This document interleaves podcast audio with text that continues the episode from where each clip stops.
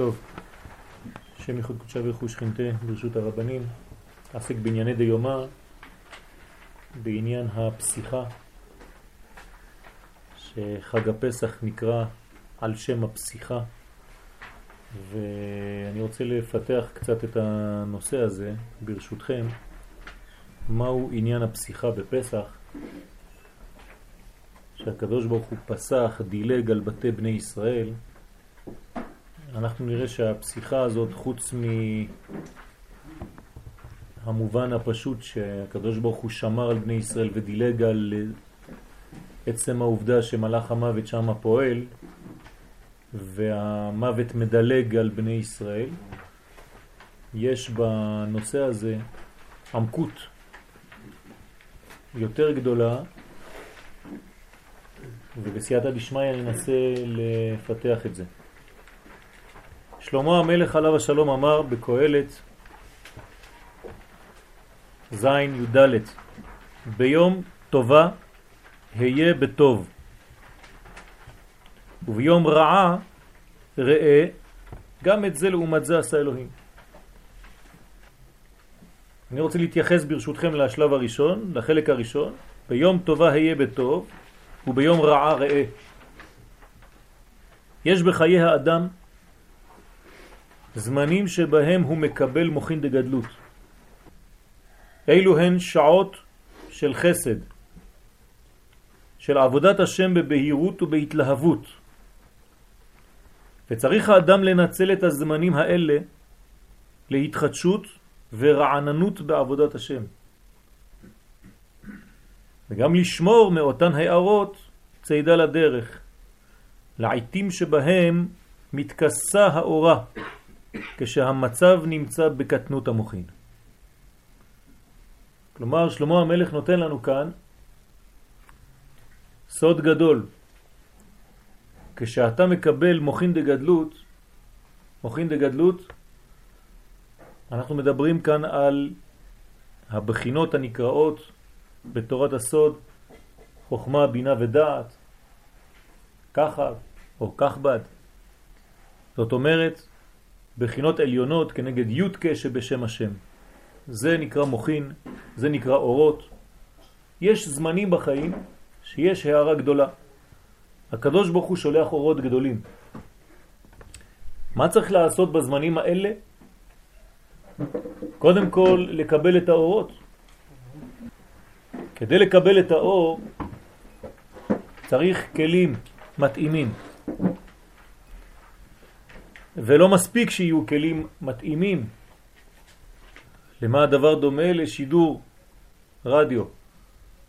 אפילו אם יש לך רדיו בבית ועכשיו יש את השידור,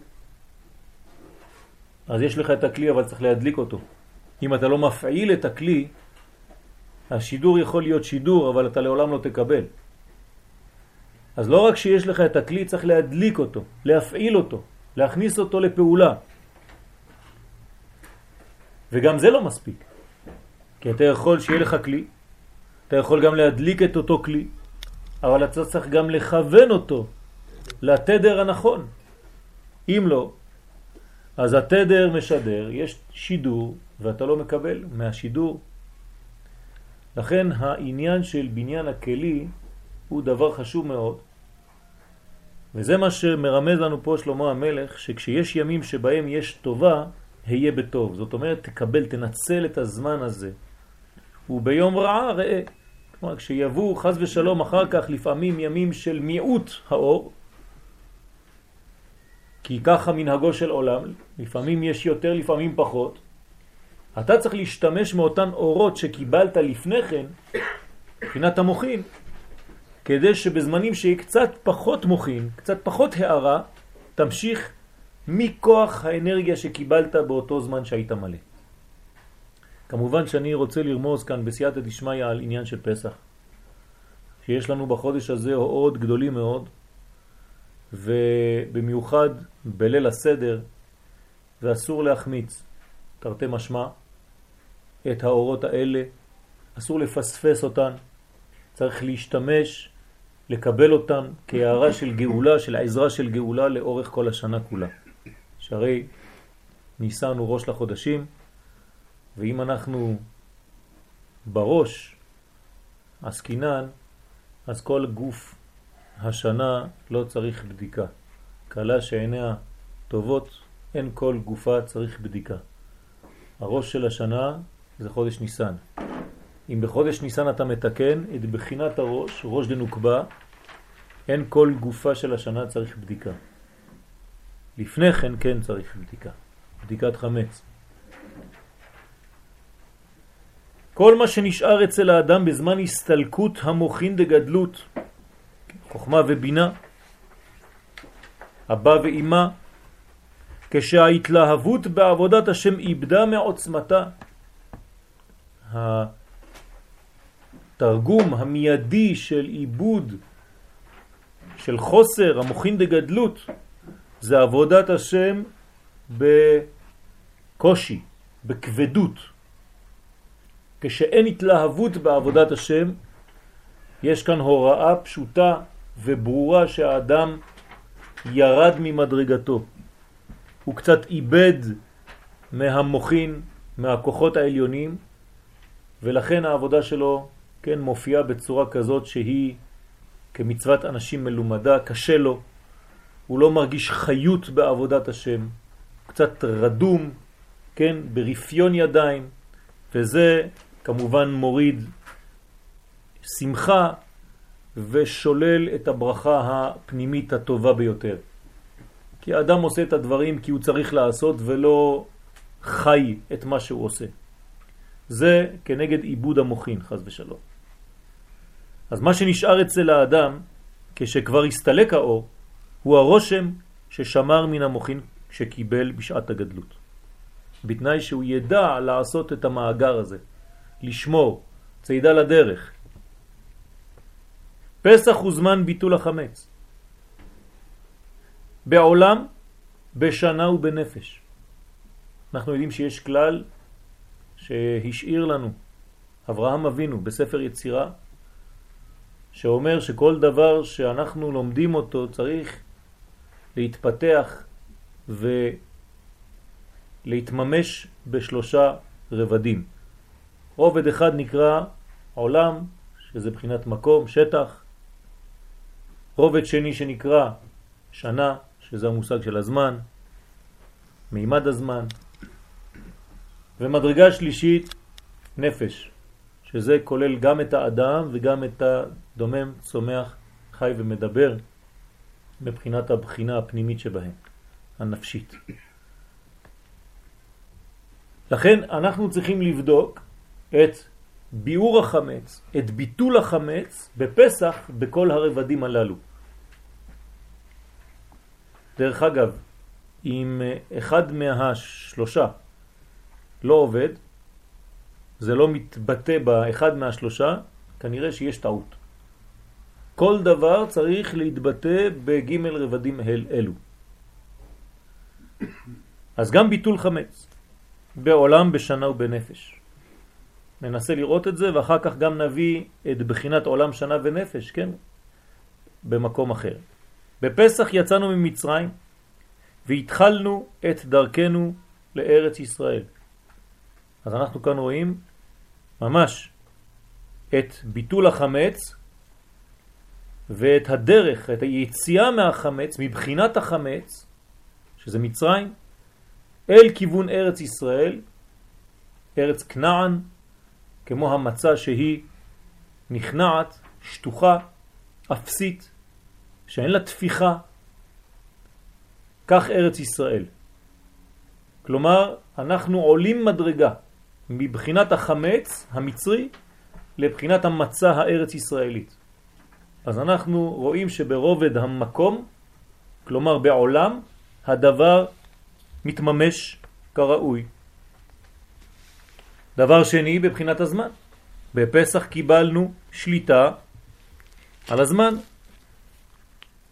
ואפילו ראש המזלות שהיה האלוה של מצרים, התלה, לא יכול היה למנוע את גאולת עם ישראל. וכבר הזכרנו את העניין בסוד הפסוק, החודש הזה לכם, לכם דייקה. לעשות בו השימוש הנכון ולהיגאל. אז גם כאן ברובד הזמן אנחנו רואים שיש שליטה מלאה לעם ישראל באותו רגע של יציאת מצרים, שלמרות הקונסטלציות וכל הכוכבים שאמורים למנוע מעם ישראל מלצאת, כי זאת השליטה היותר גדולה של כל השנה כולה, ראש לכל המזלות, מזל התלה הראשון, והוא גם כן נחשב לאלוה למצרים, כלומר הזמן הוא אחד מאלוהי מצרים, ודווקא בשליטתו המלאה ב-15 לחודש, כן, אנחנו שולטים על הזמן הזה, על המצב הזה, לוקחים את אותו זמן, רמז לתלה שלקחנו בעשור לחודש, שבת הגדול, קושרים אותו לקראי המיטה, תדמיינו שזה לא תלה, זה זמן. אנחנו לוקחים את הזמן וקושרים אותו למיטה שלנו, ושוחטים אותו בי"ד. כלומר, שליטה על הזמן. יציאת מצרים מבחינת הזמן, ביטול החמץ מבחינת הזמן. אז יש לנו כבר שני דברים. ביטול חמץ מבחינת מקום, אנחנו יוצאים מארץ מצרים והולכים לכיוון ארץ ישראל. דבר שני, ביטול חמץ מבחינת הזמן. אנחנו יוצאים ממצרים בזמן הכי לא נכון, לכאורה, הכי קשה לצאת, ובכל זאת יוצאים, זה ביטול חמץ מבחינת הזמן, ונשאר לנו לבדוק את הפן השלישי, שזה נפש. ומבחינת הנפש, ידוע כי גאולת הנשמה הישראלית הייתה בפסח, והייתה זאת גאולת עולמים שאין עוד גלות אחריה, אלא לגוף בלבד.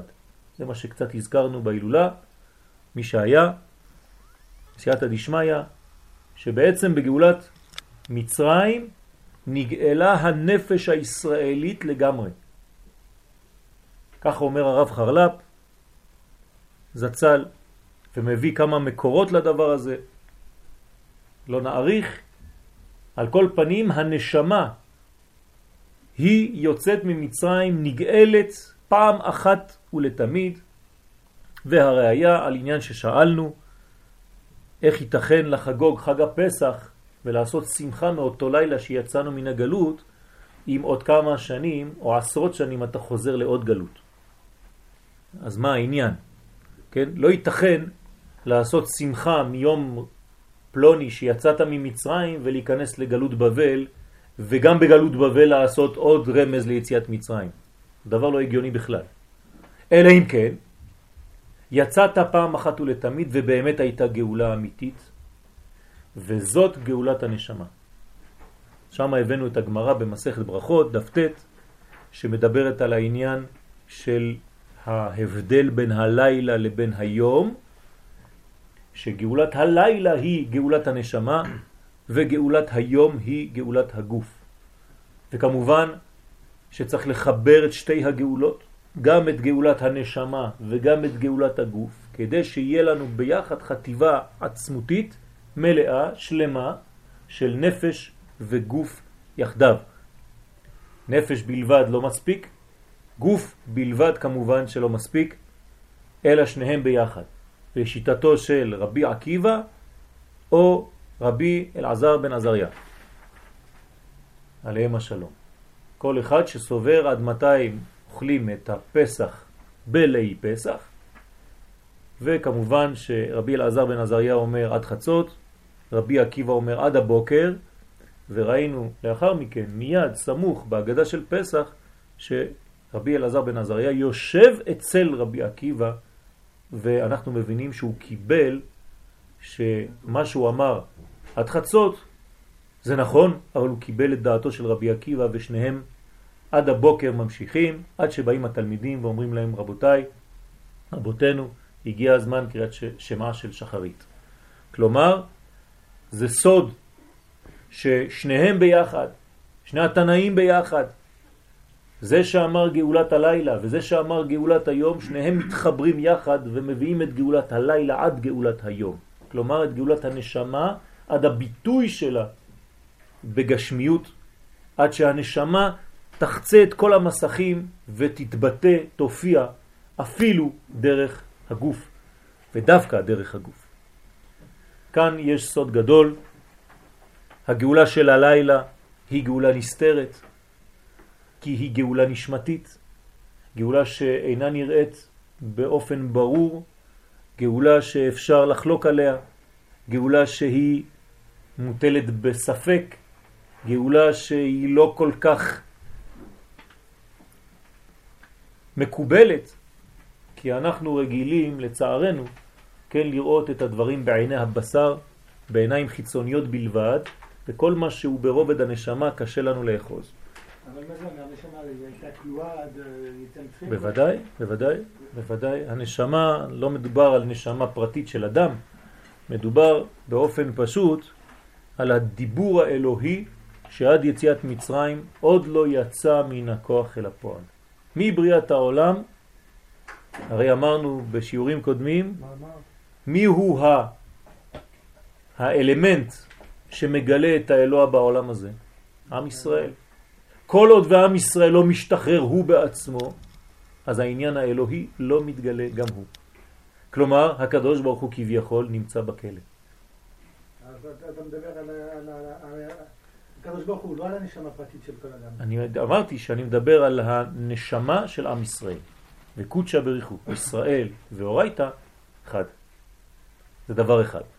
כלומר, כל עוד ועם ישראל לא מתגלה, בגלל שיש כלל אין מלך בלא עם, אז מלכותו התברך לא מתגלה בגלל שעדיין אין עם.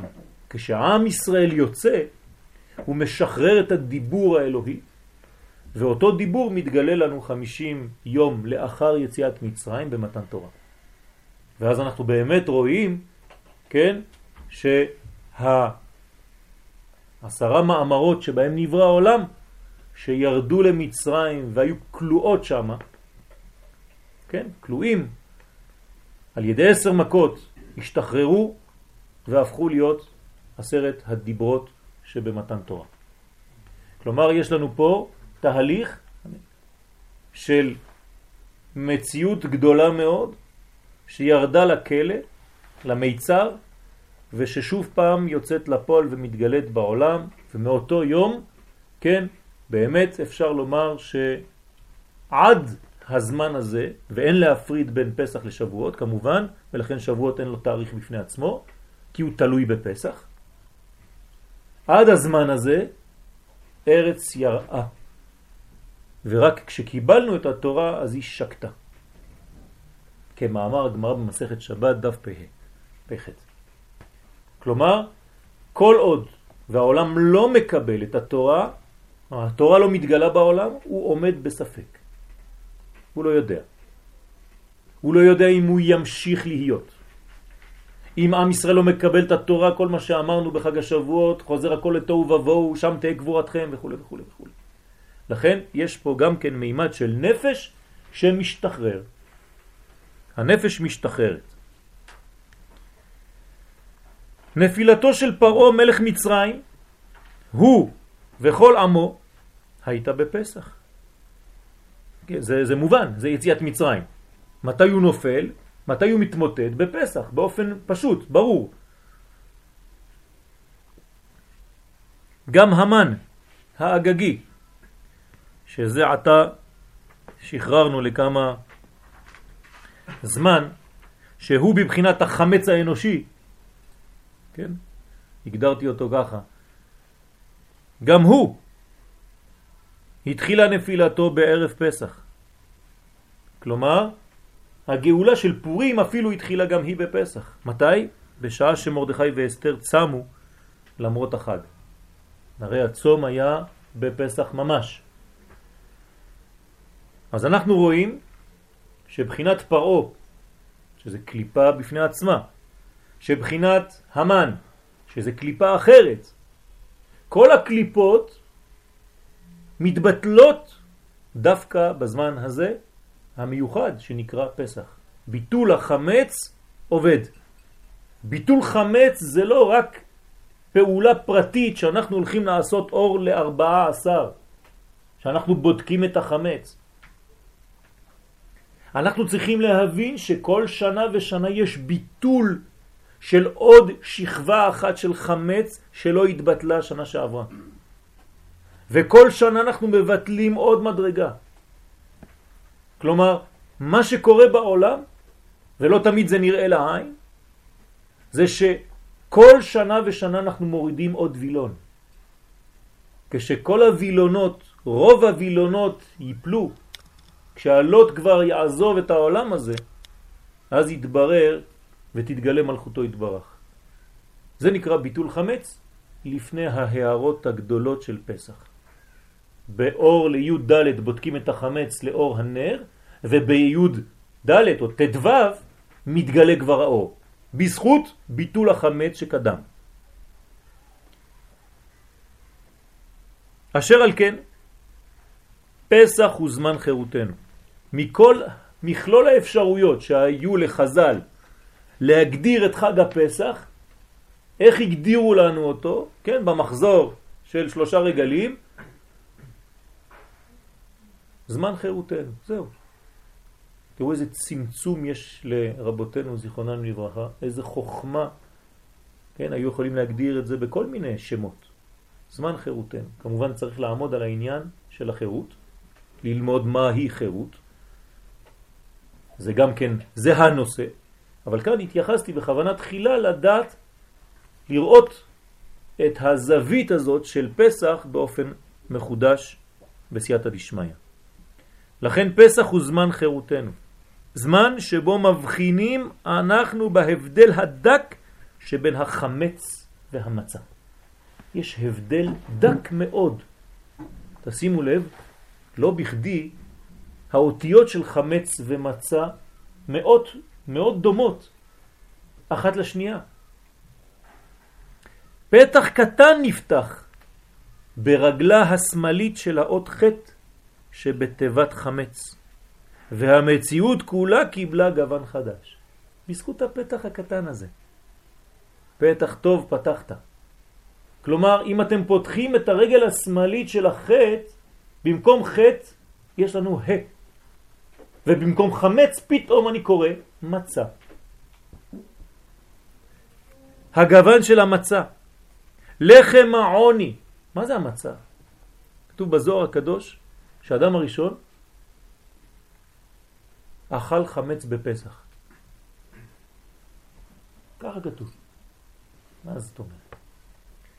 כן, דרך אגב, כל פעם שיש איזה חטא, אנחנו מפילים את זה על אדם הראשון. לא חשוב מה, גם הוא עשה את זה. כלומר, כל החטאים שיש בעולם הזה, היה איזה שורש שמה. ובמדבר זה היה עזרא. כן, הכל, תמיד זה אותו סיפור. אדם הראשון אכל חמץ בפסח, ככה אומר הזוהר הקדוש. זאת אומרת שהוא היה בבחינת מצה, ומכאן אנחנו מבינים שמצה זה עץ חיים, וירד לבחינת עץ הדעת טוב ורע, חמץ. ולכן זה עניין של הדעת, החמץ זה דעת. אין הילד, התינוק יודע, כן? לומר, אבא, כן? עד שהוא תואם טעם דגן. כלומר, דעת. והאדם הראשון בעצם ירד ממדרגותו ה של המצה אל המדרגה של החמץ. כלומר, במקום לפתוח את הרגל של החטא, הוסיפו שם חלק בה של מצה. כלומר, ממצה הוא ירד לחמץ. בתוספת הקטנה הזאת של רגל השמאלית. על זה אני רוצה להתייחס עכשיו, ברשותכם. מה זה לחם עוני? אומרים לנו חז"ל בתורת הסוד, הלחם שעונים עליו דברים הרבה. לא לחם של עניים, אלא לחם שפותח לך את אפשרות הדיבור. אתה פתאום, פתאום מתחיל לענות. היית סגור, היית סתום, היית במצרים, ופתאום הדיבור שלך, וזה חוזר למה שאמרנו מקודם, שהדיבור התחיל להשתחרר בפסח. דרך אגב, זה שם החג. פה, סח. פה שמגלה סח. סח זה בגמטריה חיים. 68. כלומר, הפה שמגלה חיים נפתח בפסח, והוא תיקון פרו, שהוא פה רע. פה רע, פה שסוגר, פה של רצון עצמי, פה של אנוכיות, השתנה לפה של נתינה. לפה של חיים. מלכות פה, תורה שבעל פה. הדיבור האלוהי היה סתום, סגור, ועכשיו הוא מתחיל להיפתח. ואני לא רוצה לחזור על כל העניין של הביטויים של משה רבנו, כן, ואני ערל שפתיים, כבד פה וכבד לשון, וכו' וכו', שמראים בפור, בפירוש שיש כאן קליפה, שיש כאן עורלה, שחוסמת את גילוי הדיבור, ולא בכדי נקראת ההגדה בשם הגדה. כן, היא, כל העניין שלה זה להגיד, זה לומר, זה לפתוח. וכל העניין כאן זה לחם עוני, ולכן בנויה ההגדה של פסח בשאלות ותשובות. שואלים ועונים, שואלים ועונים, מה נשתנה ועונים. חכם מה הוא אומר ועונים, וכו' וכו' וכו'. ואת זה צריך לפתח בליל פסח. כן?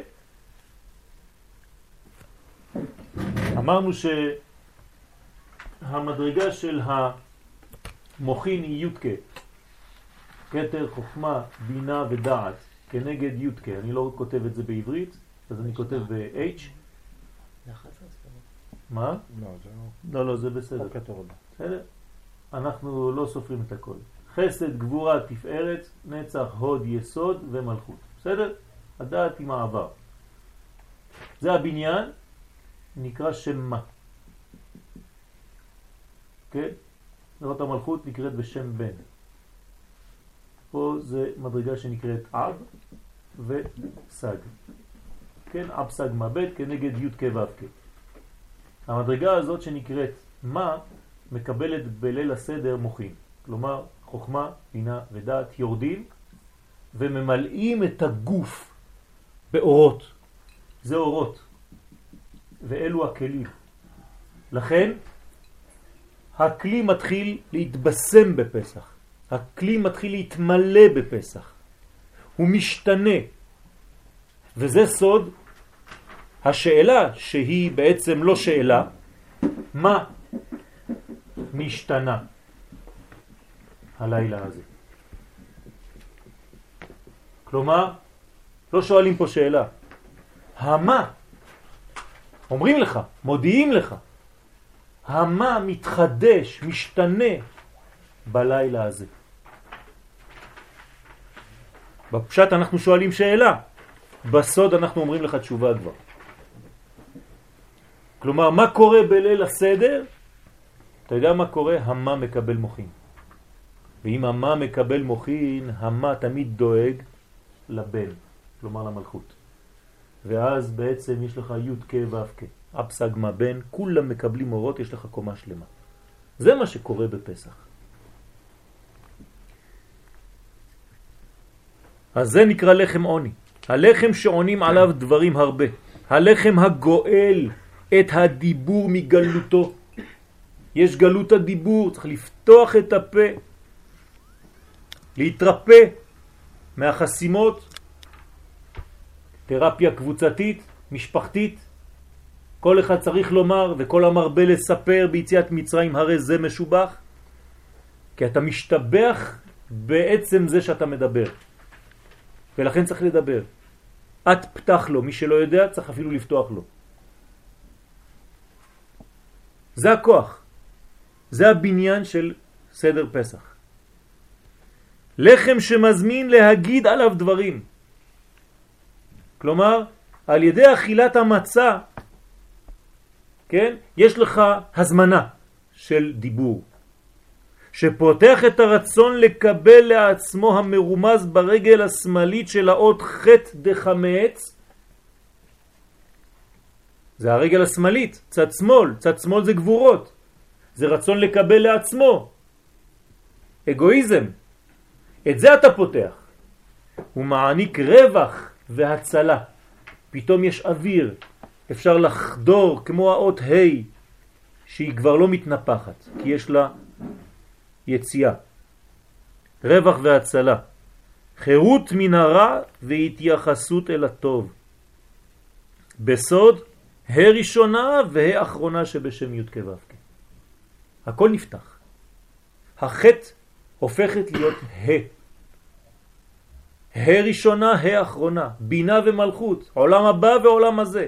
כלומר, מה קורה בפסח? חיבור עולמות. פתחת את המעבר בין העולם הבא לבין העולם הזה. השפע יורד. כי הגאולה היא בחיבור העולמות כידוע, בינה ומלכות. עולם הבא מתגלה דרך העולם הזה. זה הבניין. אמרנו גם בזמנו בסייעתא דשמיא שזה סוד הצבע, האדום, מדם פסח ודם מילה שצבעו על המשקוף ושתי המזוזות, שזה בעצם אות ה'. והזוהר מתייחס אל הדבר הזה כגימל קווים. כלומר, בכמה מהכוונות, כן, ראינו את זה לא מזמן בברכת האילנות, תשימו לב שלפעמים יש ה' שכתובה ככה, ו', ו' וו'. כן? יש כמה כוונות בעניין הזה, אני לא רוצה להיכנס עכשיו לכל הכוונות, אבל בעצם זה ג' ווים. שלושה קווים. שלושה קווים זה פתח.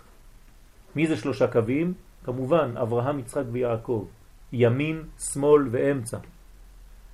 הזוהר קורא לזה איזון. כל פעם שיש לך שלושה קווים אתה אדם מאוזן. אם יש לך רק שני קווים או קו אחד, אתה אדם חולה. שלושה קווים זה קו אחד כלול משלושה. קו אחד שמאזן ג' כוחות. חסד, גבורה ותפארת. בניין שלם. שיש בו נפח, שיש בו בריאות. פרעו, חוץ מהיותו מלך מצרים, הוא מנגנון רוחני החוסם את האות ה'.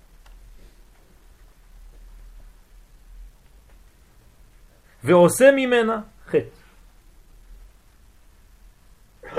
תעזבו את פרעו כאדם, נתייחס אליו עכשיו כמנגנון רוחני שחוסם את הה. אנחנו רוצים לפתוח את הה. יש לנו משהו כנגד, כמו שראינו למעלה בשלמה המלך בקהלת זין, ואת זה לעומת זה, אז פרעה חוסם את החטא. הוא רוצה את הה, רוצה לעשות ממנה חטא. פרעה מתעלם ממושג התיקון. הוא לא רוצה עולם של ג' קווים. ולכן הוא חוסם את מעבר האור, סוד ג' קווים, ימין, שמאל ואמצע. מה זאת אומרת? באופן פשוט, בלי להיכנס יותר מדי לרובד הקבלי של המושגים האלה, פרעה לא נותן לאור האלוהי להתגלות בעולם הזה. עד כדי כך שהביטוי בפשט זה מי השם אשר שמע בקולו. אין י' כו' כ', אין גילוי מוכין פה. אני מדבר רק על שמות אלוהים, זה כן. כלומר, צד הגבורה, צד הדין, צד הטבע. פרעה חוסם את הירידה של גילוי האור האלוהי של חיבור העולמות בעצם. עולם הבא עם עולם הזה. הוא כאילו מסך מפריד בין שניהם. ולכן במקום זרימת המוחין מן השכל אל המידות, מפה לפה, מן השכל אל המידות, כי זה הבניין, כדי להעניק חיים לגוף, לגוף הבריאה כולה, ישנה סגירה מחמת חוסר דעת. מה סוגר? אמרנו שהשלב הזה הוא השלב המחבר, הדעת, ולכן אם אני סוגר את הדלת הזאת של הדעת, כלומר גלות הדעת, אז אין כבר זרימה, יש מסך מבדיל, מפריד בין שני העולמות ואין שום אור מגיע חס ושלום לעולם הזה. זה מה שקורה במצרים. ואז עם ישראל פה, כן, בכלל לא מרגיש אפילו את הכאב. לא מרגיש אפילו את החיסרון. הוא לא יכול אפילו לצעוק. בפעם הראשונה שהוא זועק, הקדוש ברוך הוא שומע. משמע שלפני זה הוא אפילו לא היה זועק. יש אנשים שמרוב הלחץ, מרוב העייפות, מרוב שהם תשושים, הם כבר אפילו לא יכולים לצעוק, אין אפילו הבעה. יש ייאוש מוחלט. כשמתחילים לצעוק, זו כבר תגובה חיובית. כלומר, מתחילים להרגיש. כשאתה מתחיל להרגיש זה מראה על בריאות. אדם שהוא חולה ומרגיש את הכאב זה ברכה, כי הוא יודע איפה כואב ואפשר לטפל. אדם שכבר לא מרגיש שכואב, הוא הולך למות ולא יודע בכלל. מה חסום פה? הדעת. הדעת הוא עורק רוחני חשוב ביותר. בלי דעת אין שפע שיורד. הדעת נמצאת בגלות. תפתחו את כל ספרי הסוד והחסידות, כתוב במצרים הדעת הייתה בגלות. זה נקרא גלות הדעת. כלומר גלות החיבור. מה זה דעת? זה לא לדעת, זה לא אינפורמציה. כן? לא מאגר של מידע. דעת זה היכולת לחבר בין דברים. תלמיד חכם שיש בו דעת זה תלמיד חכם שיודע לחבר בין כל מיני דברים שהוא למד ולעשות מזה בניין. זה לא רק לדעת דפים של גמרא בעל פה. זה שיש לו דעת שיש לו בניין בלימוד שלו. חז ושלום במצרים יש חוסר דעת. דרך אגב, יש פסוק, נכון? קלה עמי בלא דעת. כן, עם ישראל גולה כשאין דעת, כשחסר דעת, כשיש חיבור אין גלות. כשאין חיבור מיד יש גלות. חיבור בין העולמות כמובן, בין המוחין לבין המידות, בין הראש לבין הגוף. אנחנו יכולים לראות את זה בחוש, לא עלינו ולא עליכם. אדם שהוא משותק זה בגלל שהמוחין שלו לא יורדים לגוף. אז הגוף שלו משותק כי האנרגיה של המוח לא מגיעה דרך העצבים לפעולה הנצרכת. וניתוק בין העולמות, כן, שזה חוכמה, בינה ודעת, לבין המידות, אינם משפיעים על שש המידות של בניין העולם הזה, וזוהי גלות הרמוזה באות חטא של חמץ. כלומר, מה זה החטא של חמץ? זה סגירה. סגירה שהכל עולה כלפי מעלה. אם אתה נושף בחטא, אז החטא עולה. היא מתרחקת מהמציאות של כאן. להפך, כשאתה פותח את הצד השמאלי פה, אפילו כשאתה נושף, ההי לא עולה. הפוך, היא יודעת גם לרדת. ולכן ה' מסמלת את האות האחרונה שבשם השם, כלומר מלכות. והיא גם יכולה לעלות, אין לה שום בעיה, היא גם בינה. אבל אם אתה סוגר את המערכת, חטא, זאת רק עלייה ולא ירידה. תשימו לב, אני אומר פה דברים שהם קצת חמורים. העלייה ברוחניות יכולה להיות הנזק של האדם. אם הוא לא יודע לחבר את העלייה הזאת עם המימדים של העולם הזה. אם הוא מתנתק מן העולם הזה כשהוא עולה ברוחניות, הוא הופך להיות חולה. לכן זה מתחיל בחטא, זה החולי. נכון, אבל סתום, סגור. יש פוטנציאל אבל הכל סגור. כשמתקנים את החטא, מופיעה האות ה' בבחינת מלכות, סוד הגאולה. והיה השם למלך על כל הארץ. תשימו לב, מה, מה, מה מעניין אותנו? שהשם הוא מלך על מה? על כל הארץ. על כל הארץ דייקה. כלומר, על הדברים התחתונים, ולא על הדברים העליונים. זה לא חידוש, הקדוש ברוך הוא בשמיים, אנחנו, כן, מתארים לעצמנו ומבינים ומאמינים שיש אלפי רבבות מלאכים ועולמות רוחניים, אין שום בעיה. אבל שהשם הופך להיות מלך על ארציות, זה חידוש. אתה רוצה ללכת למקומות ששם בורחים מן הארציות כדי להתעלות ברוחניות, אתה רק הולך לכיוון של חולי. אדם בריא זה אדם שמחבר שמיים וארץ. והיה השם למלך על כל הארץ. ביום ההוא, שזה יהיה גם מלך על כל הארץ, יהיה השם אחד ושמו אחד. זאת האחדות האמיתית. ולא רק על השמיים כבודו. וזה סוד אנשי קודש תהיון לי. אמנם קודש, אבל לא מלאכים, אלא אנשים דווקא. אנשי קודש. לא רוצים להיות מלאכי קודש. אני רוצה להיות עם של אנשים קדושים. עם קדוש. פתיחת הדלת הקטנה, כן, פתיחת הדלת הקטנה, באות ח' היא סוד הענבה בעבודת השם ובכל דבר בחיים. מה זה הדלת הזאת? מה זה הדלת הזאת שנפתחת? דלת זה לשון דלות. אתה פותח מעבר ואתה פתאום מרגיש שאתה לא כל כך מנופח כמו שחשבת. מישהו בצורת חטא הוא רק מתנפח. הוא חושב שיש לו נפח והוא תופס פה בעולם הזה ואני ואני ואני ואני. כשפתאום פותחים לו את הדלת הוא רואה שיש פה בעל הבית והוא נשאר ברובד המתאים לו והמדויק. אחת מהתכונות של המצה, הזוהר מכנה אותה לחם מדויק. למה לחם מדויק? כי זה בדיוק הרמה שלך. לא עושים לך התנפחות, כמו אלה שעושים body building, כן? אתה מנפח את הכל, אבל בפנים כמו ילד קטן.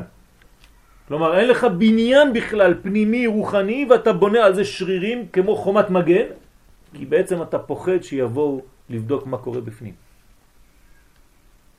אותו עניין כאן. כשאתה חוזר למימד המצע, אתה חוזר למימד הנורמלי, הטבעי האמיתי שלך, הפנימי. אחר כך תחזור לחמץ. בינתיים אתה במצע. יש לנו שבוע של בחינה כזאת. התפיחה של החמץ היא ההגעה לכל התחומים של החיים עם תחושה שאנחנו יודעים הרבה. זה החמץ. אתה מגיע לכל תחום, תזוזו, זוזו, תנו, תנו לי לטפל בעניין, כן? אני מומחה. אתה מומחה. זאת הבעיה. כשאתה לא מגיע לכל מצב בחיים שלך עם ענבה. בסייעתא דשמיא, בעזרת השם, ננסה לראות מה אפשר לעשות. אני רוצה רק לשתף אתכם, אמנם אולי זה לא נראה ככה, אבל כשאני בא לשיעור הזה, אני כולי רועד. ואני מבקש מהקדוש ברוך הוא שידריך אותי, כי זה לא פשוט. אתם חושבים ששיעורים זה ככה? אתה בא ואומר מילים? אני אפילו מתבייש לומר את מה שאני אומר, כי בכלל מה, מה אני עושה פה? זה לא סתם כדי לומר לכם את הדברים, זה כדי שתבינו באמת מאיפה אני מגיע כל פעם. אשתי יודעת. המצע בא ומלמדת אותנו להתחיל כל פעם מחדש. להרגיש את הנקודה ההתחלתית של כל דבר בחיים. אני כמו ילד קטן שמתחיל מחדש, למרות מה שלמדתי אתמול ושלשום. בחול ואפילו בקודש. להבין שכל בניין בחיינו דומה, דומה להתחדשות המלכות, הנבנית כל פעם מחדש, מנקודה קטנה ועד לפרצוף שלם בעל עשר ספירות. כל פעם, בכל דבר אתה בונה את אותה מערכת. ומי שקצת למד כוונות, יודע שאנחנו חוזרים על כל הבניין הזה, כל תפילה. תמיד אתה מתחיל מאחור באחור, ואחרי זה יש נסירה, ואחרי זה יש מעבר פנים אל פנים ואתה נקודה קטנה, ואחרי זה אתה צריך להתגדל, להתגדל, להתגדל. כל פעם הדבר הזה חוזר, כל פעם הדבר הזה חוזר. ועמלק, נעזוב תכף את פרעה ונתייחס לעמלק, זה השני, כן? דיברנו על פרעה ועל המן. מה עושה עמלק? אותו דבר רק בכיוון אחר. ועמלק רצה לפעול בדרך האחרת, להפוך את האות ה' לאות קוף. במקום לחסום, הוא מושך קצת כלפי מטה. וזהו סוד עמלק, נוטריקון עמל קוף. כלומר, כל העמל שלו זה באות קוף, לעשות מהה קוף. כלומר, הוא אומר לך, אתה אמרת לי שזה טוב לרדת למטה.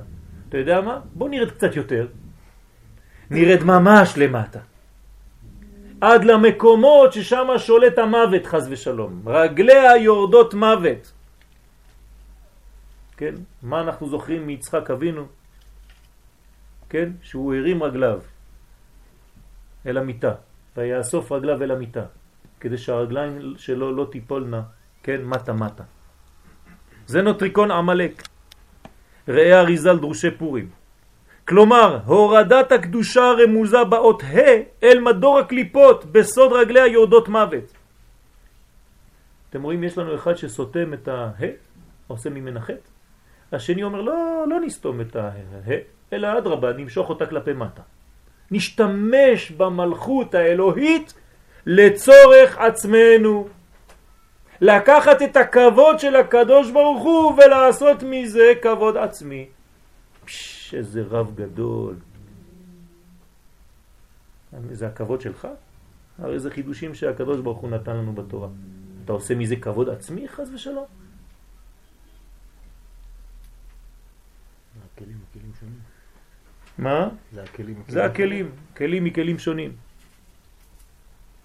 וראה מה שכתוב בספר הזוהר הקדוש בשיר השירים ובכתבי אריזל בשאר הפסוקים בראשית דרוש ד' בעניין קין והבל שאצל קין נמשכה אות ה' וירדה למקום אחיזת הנחש כלומר קין לפני שהוא היה קין הוא היה הין הה שלו הפכה להיות קוף והוא ירד וזנבו ארוך כמו רגל האות קוף, ככה אומר הזוהר והאריזל. לרמוז ההתפשטות למקום הקליפות. כלומר הוא פגם במי? בה של הבל. ואות ה של הבל מורה על עמידה במקום שאין בו אחיזה לרע. אז בא קין ומושך את הבל למדרגה נמוכה, קובר אותו, תומן אותו מן האדמה. כל דמי אחיך קוראים אליי מן האדמה. כלומר, הפיל את הבל, שפשוטו כמשמעו, הבל זה דבר רוחני, אל מדרגה של קניין, קין. מדרגה של עולם הזה. כלומר, במקום להשתתף שניהם אחד עם השני, קין והבל זה בניין, אחד הורג את השני.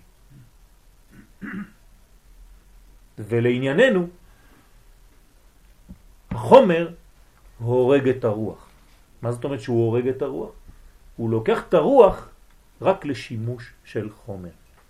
זה נקרא הריגת הרוח. לא שהוא מחסל את הרוחניות, הוא משת... משתף אותה רק לצורך עצמו. כלומר, אתה לוקח את הנשמה שהקדוש ברוך הוא נתן לך ברמז הבל, ואתה, מה עושה עם הנשמה הזאת? כל החיים שלך זה רק רצון לקבל לעצמך באצטלה של תלמיד חכם, חז ושלום, יכול להיות גם זה. ואתה מנצל את הכוח הרוחני הזה לכבוד עצמי. מזה אנחנו צריכים להתנקות, להיות אמיתיים. עם זה אי אפשר לשקר.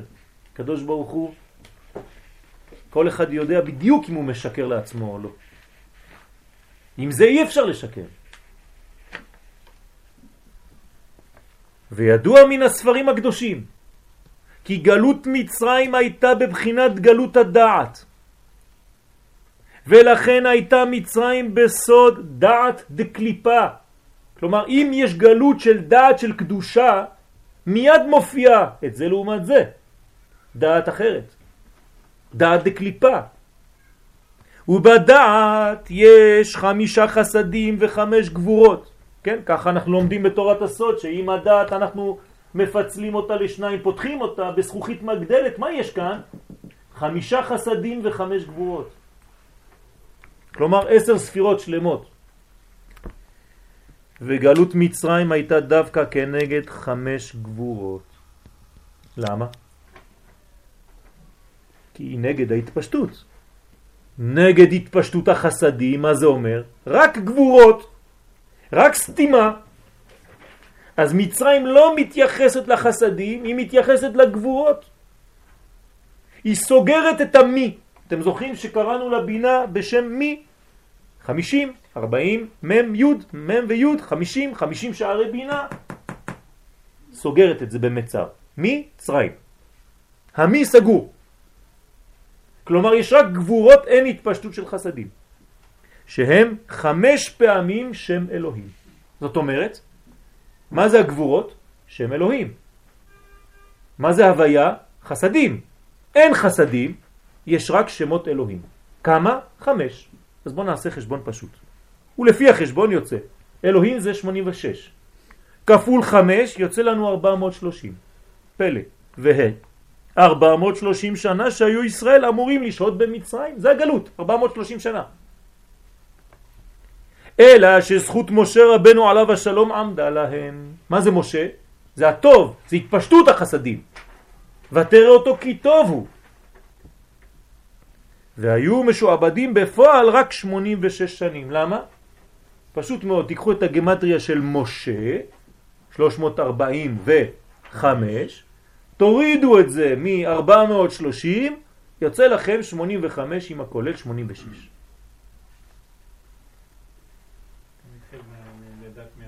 כן, בדיוק. והוא לפי החשבון של משה, העולה בגמטריה 345, והנה 430 פחות 345 שווה 86 יחד עם הכולל. זאת אומרת שאנחנו הגענו עכשיו למיתוק של ארבע גבורות. נשאר לנו רק גבורה אחת, 86. היה חמש גבורות בהתחלה, 430 שנה היה צריך להיות. משה בא ונתקע את הכל. דרך אגב, משה הוא הגלגול של הבל. חוזר. וכנגד זה שותים ברמז ארבע כוסות יין בפסח. מה זה ארבע כוסות? זה ארבע גבורות. לכן יין אדום. למרות שיש כמה שנוהגים ביין לבן, אבל רוב הפוסקים אומרים שצריך להיות יין אדום. מה זה יין? יין זה רמז לגבורה. ארבע גבורות, מה עשינו איתם? מיתקנו אותם. היה חמש, משה הוריד לנו ארבע, מיתק אותם, ונשאר לנו רק גבורה אחת בגיאומטריה 86. זה הזמן הגלות האמיתית שהיה, של השעבוד.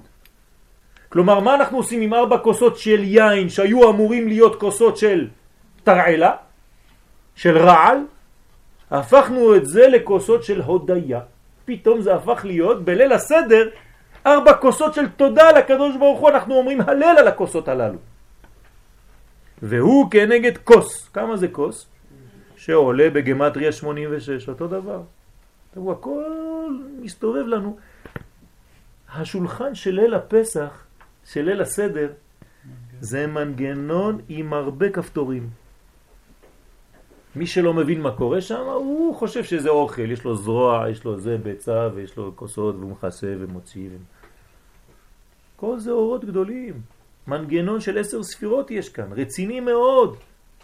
אנחנו מדברים על שמות אלוהים בכוסות לפי הכוונות של פסח ושמות הוויה במצה, מוכין דגדלות, מוכין דאבא דאימה, גדלות א', גדלות ב', קטנות א', קטנות ב', מי שבא לשיעורים בלילה קצת.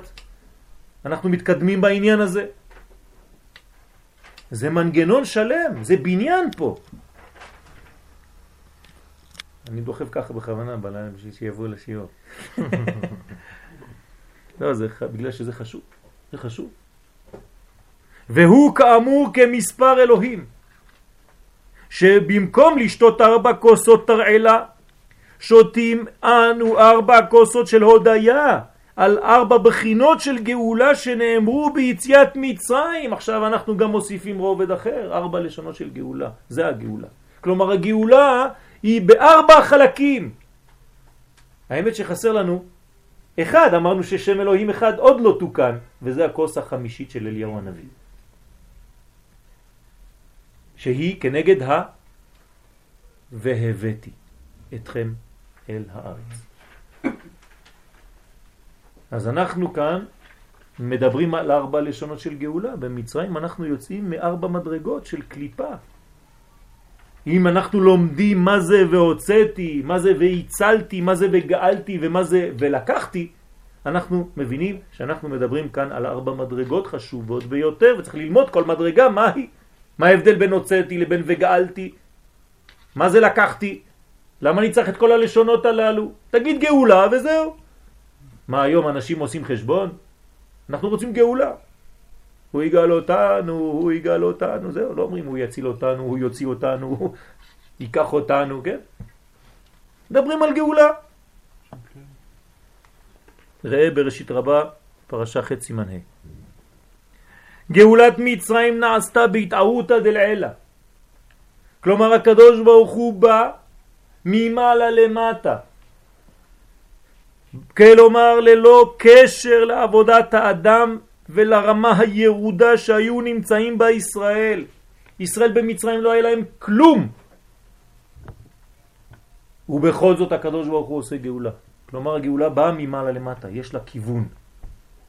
סוד מ"ט שערי טומאה הם היו, שלפי הדין לא היו אמורים להיגאל, אלא שהייתה פסיכה על מצבם. זאת הפסיכה של פסח.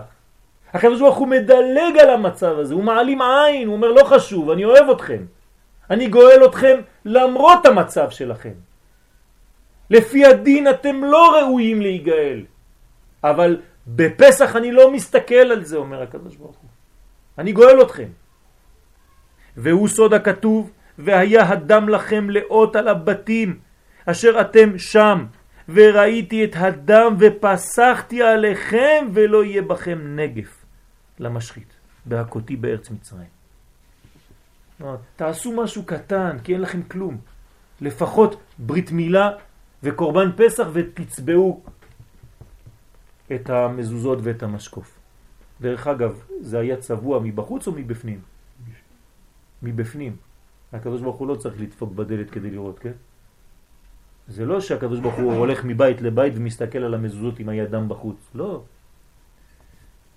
כלומר, הרמז כאן זה כשאתה עושה את העבודה, אפילו כשאתה עושה אותה לעצמך. הקדוש ברוך הוא יודע בדיוק לאן אתה רוצה להגיע. הקדוש ברוך הוא יודע מה הרצונות האמיתיים שלך בחיים. אתה לא צריך להראות לכולם שאתה צבעת את כולך בשתי המזוזות והמשקוף. תראוני, כן? שופוני.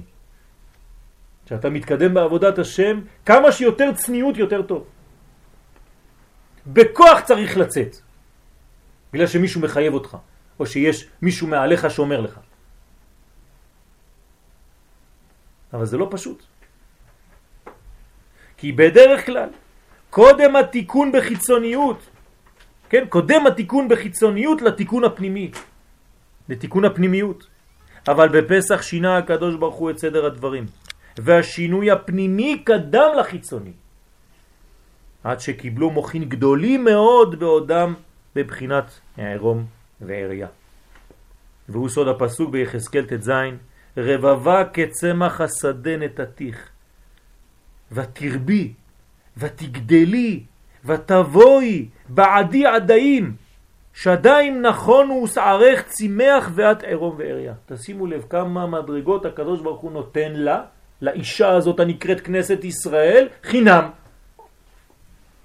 מגדל אותה כמו צמח השדה, מרבה אותה, נותן לה עדי עדיים, קישוטים, שדיים נכונו, כן?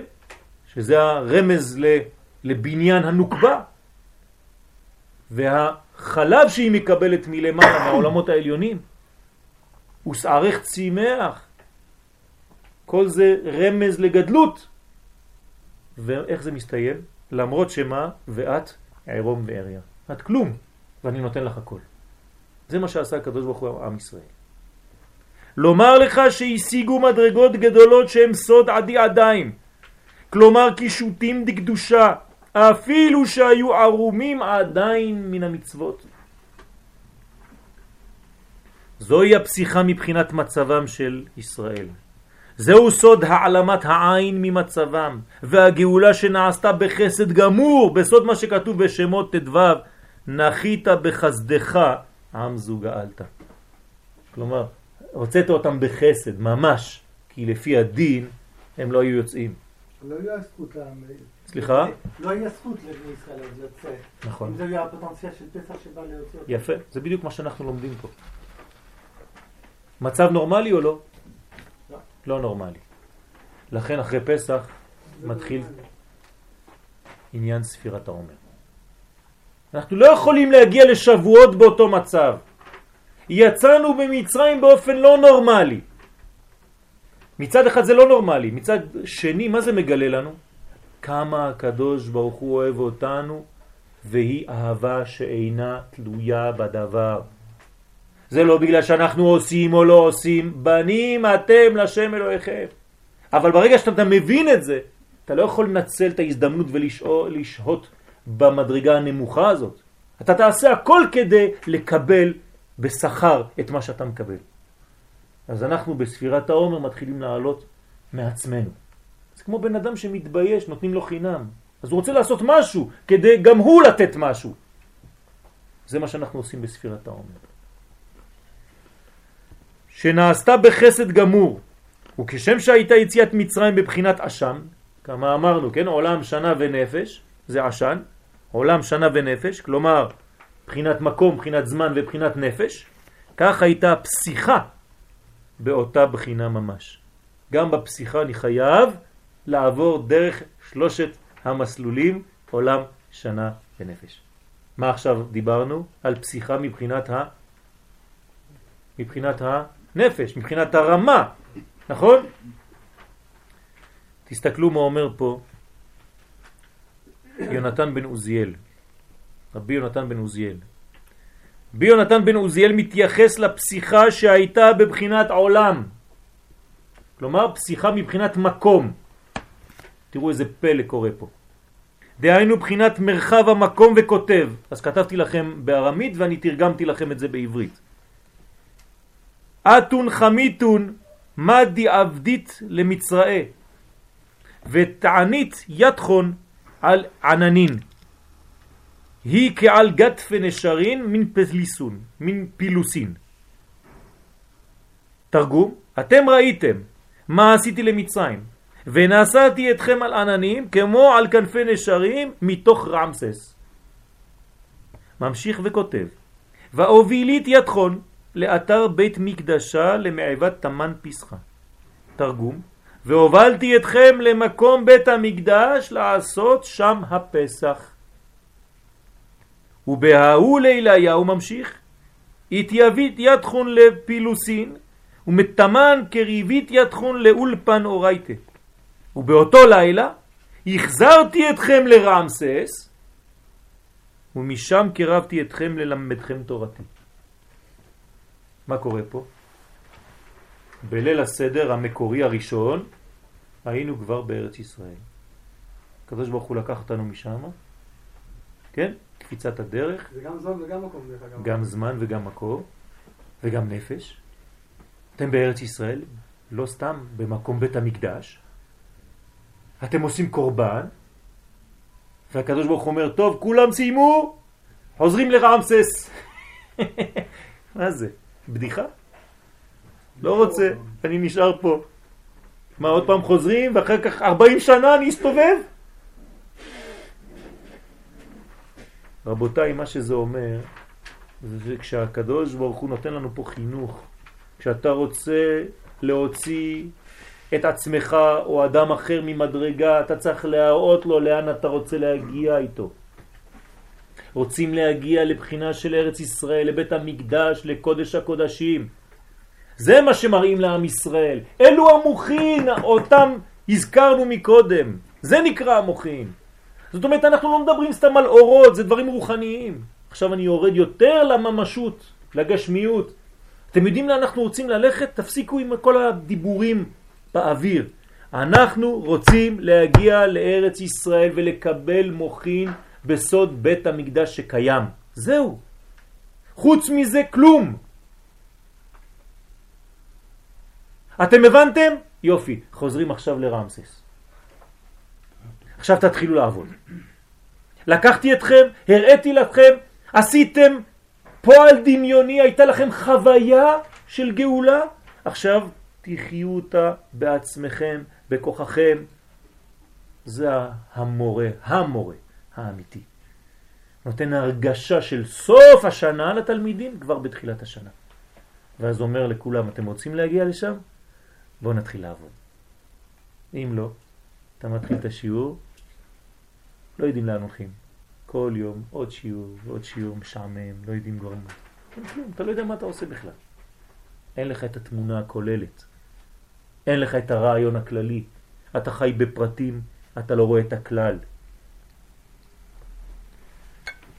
כלומר, גם פסיכה שמבחינת המקום התגלתה בלי פסח, והחידוש הוא שסגולת הזמן גרמה שתתגלה באותה עת גם בקדושתו, כן, קדושתו של בית המקדש. כמו שאמרת, חיבור עם קדושה אחרת. כלומר, זה לא סתם שיש לנו קדושה של מקום, יש לנו עכשיו בית המקדש, ונראה לומר שעניין זה מתחדש כל שנה בליל שימורים. אנחנו לא מדברים על פעם אחת שהיה שם. מה שהקדוש ברוך הוא עושה, הוא מחדש כל שנה, זאת אומרת שעכשיו עוד פחות משבועיים בליל הסדר שלנו, בעזרת השם אנחנו צריכים להרגיש בשולחן שאנחנו בבית המקדש השלישי. לא פחות מזה. אם לא, אז אתה לא הולך לשום מקום בראש שלך. אתה עוד פעם חי את חג הפסח ועושה פולחן, כמו שעשית כבר אלפיים שנה. אז מה אתה עושה? הקדוש ברוך הוא צריך את זה? שתריב בגלל שהנוסח של ההגדה שלך לא כמו הנוסח של אבא שלך או של השכן ותתחילו להתווכח, לא, כתוב ככה, כתוב ככה, כולם צודקים, זה לא חשוב בכלל מה כתוב. יש כל כך הרבה, על זה אתה מתווכח, אתה לא מבין בכלל מה אתה עושה פה. זה העניין של פסח. שאפשר להשיג קדושת המקדש, ולכן נהגו להוסיף כוס חמישית כנגד הגאולה הקרובה. בגילוי אליהו הנביא זכור לטוב, בימי רבי ימינו אמן. המברר את כל הספקות. מה זה אליהו הנביא? זה לא שאני רוצה אליהו הנביא, כן, כולם אמרו לי שהוא טוב, אז אולי באמת אני מתחיל להאמין שהוא טוב. כולם אומרים לו אליהו הנביא זכור לטוב, אז גם אני. לא. מה זה אליהו הנביא? הוא משלים את התיקו. כן, מה זה תיקו בגמרא? תשבי יתרץ קושיות ושאלות. איך הוא מקבל את זה? איך הוא משלים את התיקו? בגילוי שער הנון. כלומר הוא מגלה לנו את סודות התורה שערי הבינה לעשותו תיקונון, זה תיקון. כלומר כל התיקו שבגמרא, שאתה כבר לא יודע לאן להתקדם, נסגרת, יש לך מחסום, מה אומרים? תיקו. לקחו את זה בכדורגל, כן? כבר לא יודעים, כן? אפס אפס. בא אליהו הנביא, אומר לך, לא, זה לא תיקו. אני עכשיו מביא לכם אור מעולם הבא מחמישים שערי בינה, ואני מביא לכם את הנון, ומהתיקו זה הופך להיות תיקון. והבן. כלומר, רובד לימוד הסוד שהוא משער הנון. הוא זה שישלים את ההבנה הכוללת ואת התמונה השלמה של הגאולה. בלי זה אתה לא תוכל להבין בכלל. ואחרי שראינו ביציאת מצרים איך הקדוש ברוך הוא פסח על הזמן והמקום, מה חסר לנו עכשיו? נפש. נשאר לנו לראות מה הייתה הפסיכה בקומת הנפש. והיא קשורה במהות לפסיכה בזמן ובמקום. כלומר, הכל קשור. כי נפשם של ישראל הייתה שפלה באותה עת, ולמרות זאת זכו להיגאל. ונראה לומר בסייעתא דשמיא כי סוד גדול רמוז בעניין זה המלמד אותנו לראות בעין טובה את הדור שבו אנו חיים. זה נקרא פסיכה מבחינת הדור. אל תלמד חובה על עם ישראל. לסנגר עליו ולא לקטרג עליו חז ושלום. והוא סוד הפסוק בתהילים ל"ז ועוד מעט ואין רשע. והתבוננת על מקומו ואיננו. מה יגידו לכם האנשים? הקדוש ברוך הוא יחסל אותם. עוד מעט אין רשעים, נגמר הסיפור שלכם. או שתחזרו בתשובה מהר, או שזהו, נגמר הסיפור שלכם. אתם תחוסלו. זה לא מה שאומר פה דוד המלך. תראו מה אומר רבי נחמן מברסלב עליו השלום. זכותו תגן עלינו בליקוטי מוהר"ן מהדורה כמה סימן רפ"ב. דע כי צריך לדון את כל אדם לקו זכות. ואפילו מי שהוא רשע גמור צריך לחפש ולמצוא בו איזה מעט טוב שבאותו המעט אינו רשע. הוא 99.9 רשע. לא חשוב, יש לי עוד 0 נקודה משהו. ועל ידי זה שמוצא בו מעט טוב ודן אותו לקו זכות. על ידי זה מעלה אותו באמת לקו זכות, כי אתה מתחיל לראות בו נקודות טובות. ויוכל להשיבו בתשובה. ככה אתה עושה כדי להשיב בתשובה. אתה לא שובר, אתה אומר לו, אתה כולך אבוד, רובו ככולו, שלום. וזה בחינת תהילים ל"ז, ועוד מעט ואין רשע, כלומר הוא מתייחס בדיוק לפסוק שקראנו בתהילים. עוד מעט ואין רשע והתבוננת על מקומו ואיננו, לא בגלל שהקדוש ברוך הוא חיסל אותו, זה אתה מתפלל, חז ושלום.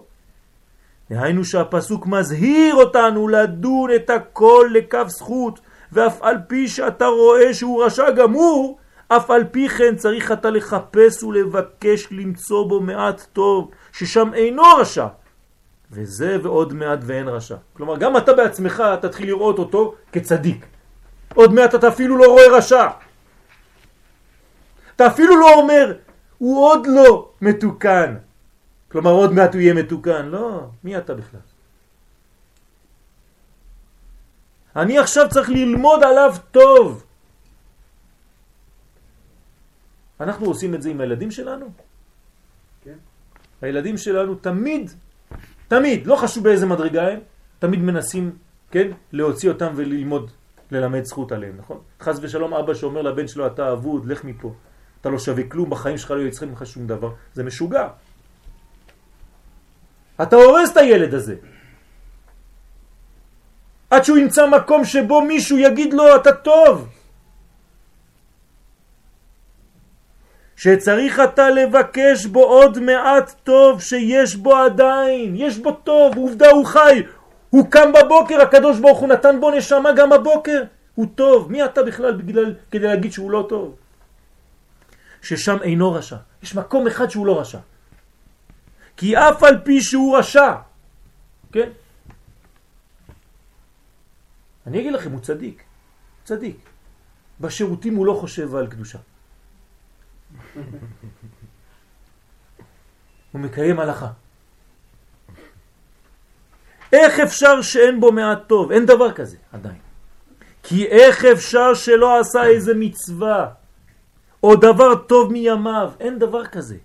ועל ידי זה שאתה מוצא בו עוד מעט טוב, ששם אינו רשע, ואתה דן אותו לכף זכות, על ידי זה אתה מעלה אותו באמת בקו חוב, מקו חובה לקו זכות. תראו, דברים פשוטים מאוד וכל כך אמיתיים. עד שישוב בתשובה על ידי זה, וזהו ועוד מעט ואין רשע. כלומר, הוא בעצמו כבר משכת אותו, הוא כבר מתחיל לבד. זה כמו מנוע. הסטארטר קשה, אבל כשהוא כבר נדלק, זהו. בהתחלה דוחפים את האוטו. אבל כשזה דלוק כולם הולכים. דרך אגב, זה שדוחפים אותו אף פעם לא עוצר כדי להגיד תודה, הוא הולך עם האוטו כבר, הוא פוחד עוד פעם להיתקע. על ידי שמוצא בהרשע עוד מעט טוב. זה קצת רמז, זה רמז, זה רמז. זה רמז למי שהחזיר אותך, למי שקיבל אותך, תשמור לו טובה בחיים. כי הוא הביא אותך לחיים מחדש. אל תברח עם הרכב. ששם אינו רשע. על ידי זה והתבוננת על מקומו ואיננו. איפה? איפה הרשע שדיברתם עליו אתמול? אני לא רואה שום רשע פה, אני רואה רק צדיקים, ועמך כולם צדיקים. דרך אגב, יכול להיות שזה פועל עליך. בוודאי שזה פועל עליך. אתה ראית אותו רשע, והיום אתה לא רואה אותו, למרות שהוא לא זז. האמת שאם אתה רואה אותו רשע, אז אתה רואה את הפגם שבעצמך בו. אנחנו לא אומרים פה שחז ושלום אה, נשאיר אותו רשע ונגיד לו רק אתה טוב, אתה טוב, רבי נחמן אמר לנו אני מפחד, הוא אמר לי שכולם טובים. לא. אני יודע שיש אנשים שהם לא בסדר והם לא ככה והם לא עושים והם לא כלום, אבל אני מנסה להוציא משם את המיץ הטוב, את הנשמה, את הנקודה של האור. אגב, זה רק לגבי יהודים? לא. עם ישראל, כן, עם ישראל, זה הבחינה. אנחנו צריכים להגיע בשלב ראשון כן, לראות את הטוב בנו. אומות העולם, אנחנו אומרים שהם אה, אה, טובים במקרה. אנחנו טובים בעצם, זה, זה שונה לחלוטין. כלומר, כשאומה אומרת משהו טוב על ישראל, זה בגלל שיש לה אינטרס של כמה שעות. ברגע שהאינטרס הלך, שום דבר, לא אכפת להם. אבל בעם ישראל הדבר לא נכון. בעם ישראל העצם שלנו, העצמות שלנו היא טובה. והרע שבנו הוא במקרה. לכן אתה מסתכל על מקומו ואיננו. דהיינו, כשתתבונן ותסתכל על מקומו ומדרגתו, כן, זה מקומו, זה מדרגתו, ואיננו שם על מקומו הראשון. כלומר, הוא עלה כבר. כי על ידי שמוצאים בו עוד מעט טוב, איזה נקודה טובה, ודנים אותו לקו זכות, על ידי זה מוציאים אותו באמת מקו חובה לקו זכות. ברוך השם. היית מעשן בשבת? כן? אתה יודע, אתה צדיק, לאט לאט תתחיל, הנה, אתה כבר לא מעשן בין שתי סיגריות. יש זמנים שאתה לא מעשן בשבת. אז בוא, בוא נפתח את הרווח בין שתי סיגריות. להסביר, לאהוב, כן? ולאט לאט, לאט לאט, לאט לאט הבניין, אני אומר לכם, אני רואה את זה, ברוך השם, בחוש, שזה לא דברים שכולם רואים את זה, כן? כמה אנשים, כמה אנשים, כן, ש, שמתקרבים בגלל שהם מצאו מישהו שיאמר, לא יגיד, כל הזמן ייפול עליהם. כן? תיפול עליהם אימתה ופחד. כן, סיפור על הרב קוק שהיה מישהו שחילל שבת, ואז באו מישהו... בא להגיד לו. ואז באו כל מיני ליטאים כאלה, וזה אמרו, לא, צעקו וזה, אז הוא לא התייחס. התפזרו, ואז הוא הלך עם עוד אדם אחד, ואחרון כבר הייתה סגורה. אז אותו אדם תמה, אמר לו, למה לא הלכת תכף שהם באו? ולמה לקחת אותי? אז אמר לו, אם הייתי הולך איתם, אז היה מחייל שבת בפרהסיה. והלכתי רק... אבל למה מה לקחתי אותך? כי צריך שתיים כאילו לעדות. יפה, יפה. כלומר, ממש... ממש להתבוננות על מקומו, על מקומו של עולם, להיות כאילו את הנקוד בכל אחד. בדיוק, בדיוק. על מקומו של עולם, זאת אומרת, הקדוש ברוך הוא נקרא מקום, ואתה רואה בעצם ש, שהוא מחיה את האדם הזה, כן? הקדוש ברוך הוא ממלא אותו. אז זה נקרא לקו זכות. כן, זכות זה גם ניקיון. וזהו והתבוננת על מקומו ואיננו כנ"ל ואבן. וזה מה שהיה ביציאת מצרים. בדיוק זה. הקדוש ברוך הוא לא אומר לנו דברים שהוא לא עושה בעצמו. מה היה ביציאת מצרים? הרי לפי הדין הם לא ראויים להיגאל. אז מה עשה הקדוש ברוך הוא? כמו רבי נחמן. כלומר הוא ראה רק את המקומות הטובים ואת הנקודות הטובות שבעם ישראל. זה מה שמעניין אותי עכשיו. שהקדוש ברוך הוא חינך אותנו לראות את המציאות בעין טובה, לא עין רעה. ולהאמין שעם ישראל מסוגל מעצם בריאתו להיות נגאל תמיד.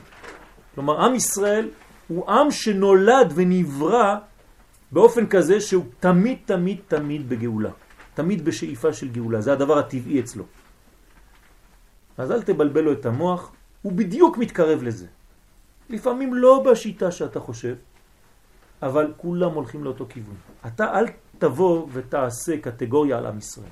תלמד זכות, תסנגר על עם ישראל, כמו שהיה עושה הנביא שהיה, ותראה שבעזרת השם גם אנחנו בדור שלנו, עם החדשה, הפסח, ההגדה המחודשת שלנו, גם כן נזכה ליציאה, וכבר לא נקרא את ההגדה שאנחנו קוראים היום, אלא הגדה חדשה.